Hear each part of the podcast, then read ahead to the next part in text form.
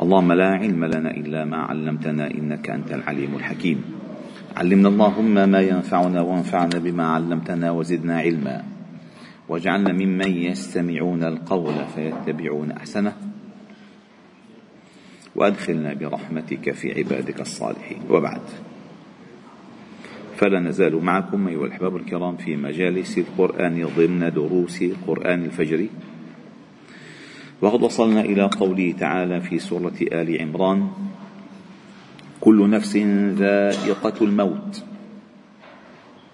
وإنما توفون أجوركم يوم القيامة.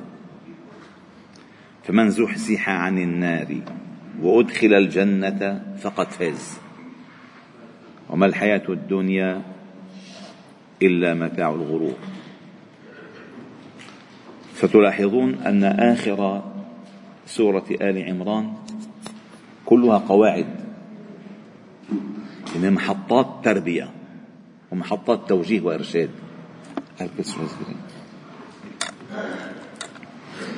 محطات توعية ومحطات إرشاد وتوجيه.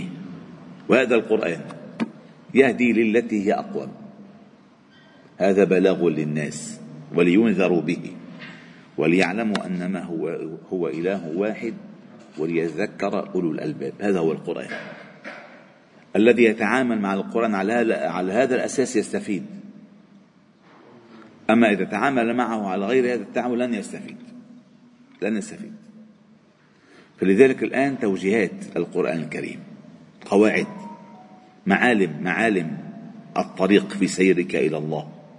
أين محطات؟ أين الاستراحات؟ أين تتزود الوقود؟ أين تشتري سندويشة أين هذه هذه محطات. وهذه حياتك أنت. رحلة إلى الدار الآخرة. من منذ أن ولدت وأنت تسير إلى الله. منذ أن ولدت. كل خطوة تقربك أكثر من لقاء الله.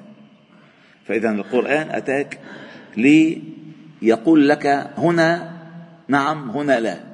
تعليمات. قال اهبطا بعضكم لبعض عدو.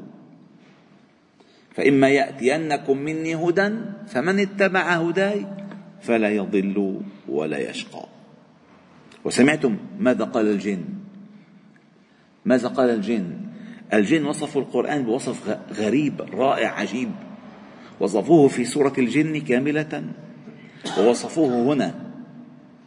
قالوا يا قومنا أولا أولا الله تعالى أعطانا صفتهم صفتهم عند الاستماع. وإذ صرفنا إليك نفرا من الجن يستمعون القرآن فلما حضروه قالوا أنصتوا. أي أنصتوا لتعاليمه. أنصتوا. فلما قضي ولوا إلى قومهم منذرين بما استفادوا. يعني لأن أنصتوا فارتشفوا شحنوا. استفادوا فهموا. إذا فهمت واستفدت وتعلمت إذا عليك المهمة في التبليغ والإنذار. ولوا إلى قومهم منذرين قالوا يا قومنا إن الجن ده الجن إنا سمعنا كتابا أنزل من بعد موسى. لأن يعلمون ما أنزل على موسى.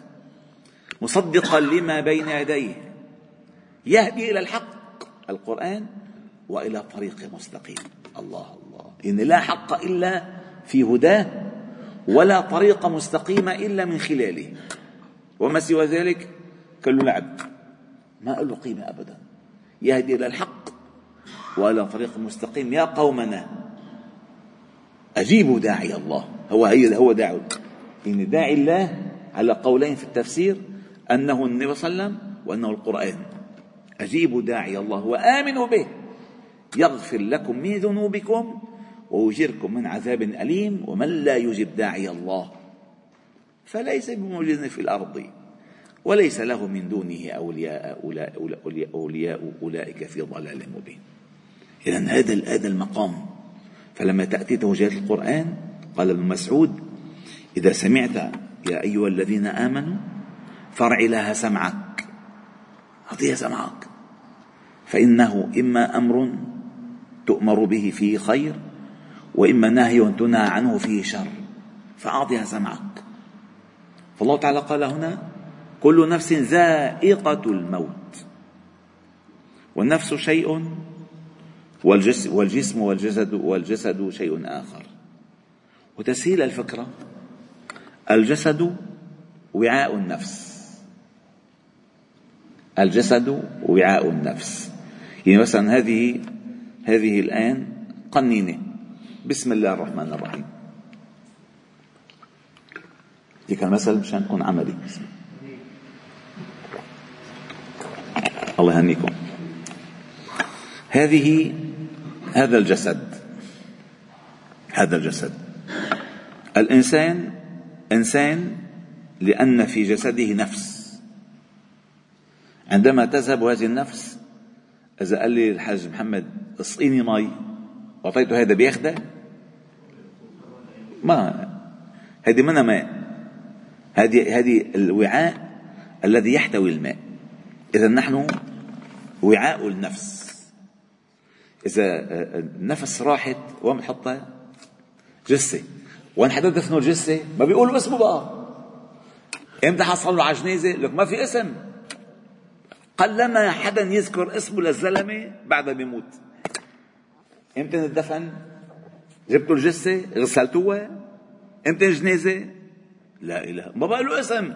خلاص ما في مي صار في بدهم الصرفة لك هيدي موجودة هون. فاضية فاضية. يلا وين نحطها خبيها هذا الدفن. هذا الإنسان. فكل نفس ذائقة الموت. والذوق متى يتذوق الإنسان؟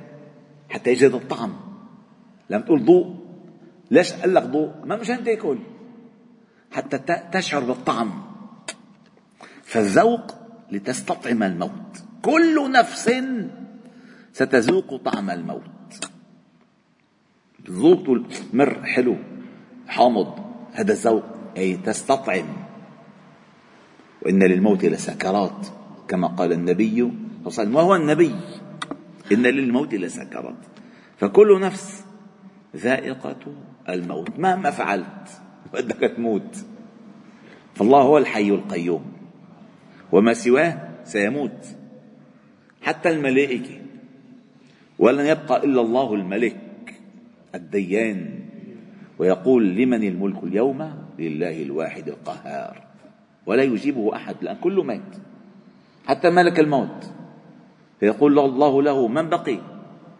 يقول بقيت بقيت أنت وأنا. فيقول الله تعالى اقبض اقبض نفسك.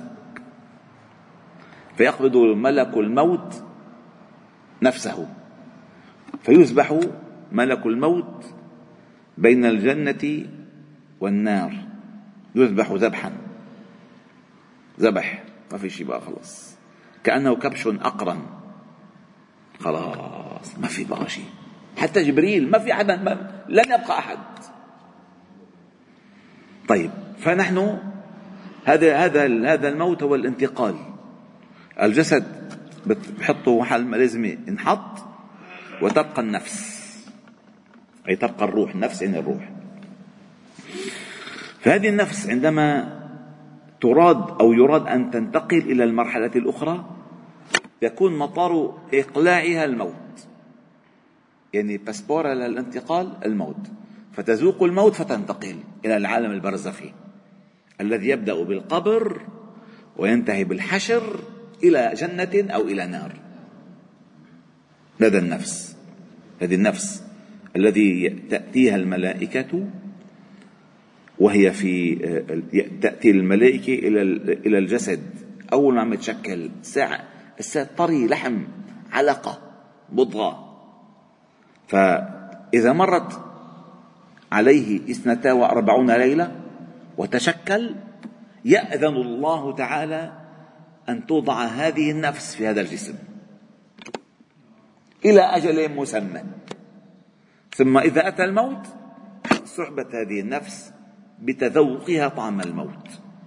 طيب أين أين تذهب؟ وإنما توفون أجوركم يوم القيامة. يعني حتى المؤمن لو كان في كل أجره بده ياخذه بالدنيا ما كان صار آخرة. حتى المؤمن ما يأخذه من نعيم الدنيا في الطاعة مقدمة لنعيم الآخرة. مقدمة. حتى المجرم ينتقم الله تعالى منه في الدنيا والعذاب الأليم فوق. فوق. لهم عذاب في الحياة الدنيا والعذاب الآخرة أشق. وما لهم من الله من واق. فما حدا يستعجل. الذي يؤمن بالموت يؤمن باليوم الآخر يطمئن قلبه يهدأ تهدأ نفسه. وقال حديث قال فيه النبي صلى الله عليه وسلم من أحب أن يزحزح عن النار ويدخل الجنة فلتدركه منيته وهو يؤمن بالله واليوم الآخر وليأتي إلى الناس ما يحب أن يؤتى إليه. الله الله ما شاء الله. هذا الأصل. ولاحظوا الجملة فمن زحزح عن النار وأدخل الجنة. هذه كله من الله رحمة وفضل أيها الأحباب الكرام.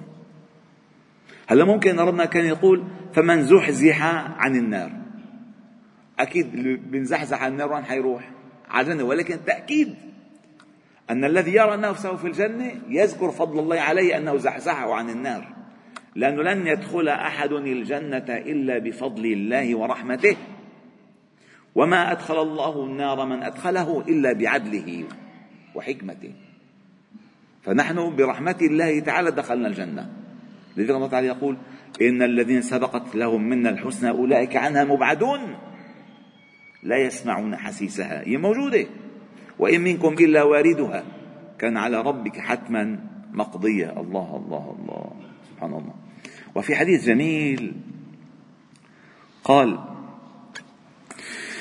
عن أبي هريرة رضي الله عنه قال قال النبي صلى الله عليه وسلم يقول الله تعالى أعددت لعبادي الصالحين ما لا عين رأت ولا أذن سمعت ولا خطر على قلب بشر واقرأوا إن شئتم فلا تعلم نفس ما أخفي لهم من قرة أعين وقال وإن في الجنة شجرة يسير الراكب في ظلها مئة عام لا يقطعها. واقرأوا إن شئتم وظل ممدود. وقال ولموضع صوت أحدكم في الجنة خير من الدنيا وما فيها. ما الصوت؟ موضع الصوت. يعني أنت هلا هذا قول هذا الصوت أخذ 30 سم مثلا على الطاوله هالموضع اللي انت لك في الجنة خير من الدنيا وما فيها؟ هذا الذي يرغب في الجنة ويزاهد في الدنيا. لذلك قال واقرأوا إن شئتم فمن زحزح عن النار وأدخل الجنة فقد فاز وما الحياة الدنيا إلا متاع الغرور. الحمد لله رب العالمين. سبحان ربي بحمدك نشهد أن لا إله إلا أنت. نستغفرك ونتوب إليك. صل وسلم وبارك على محمد. وعلى آله وأصحابه أجمعين والحمد لله رب العالمين.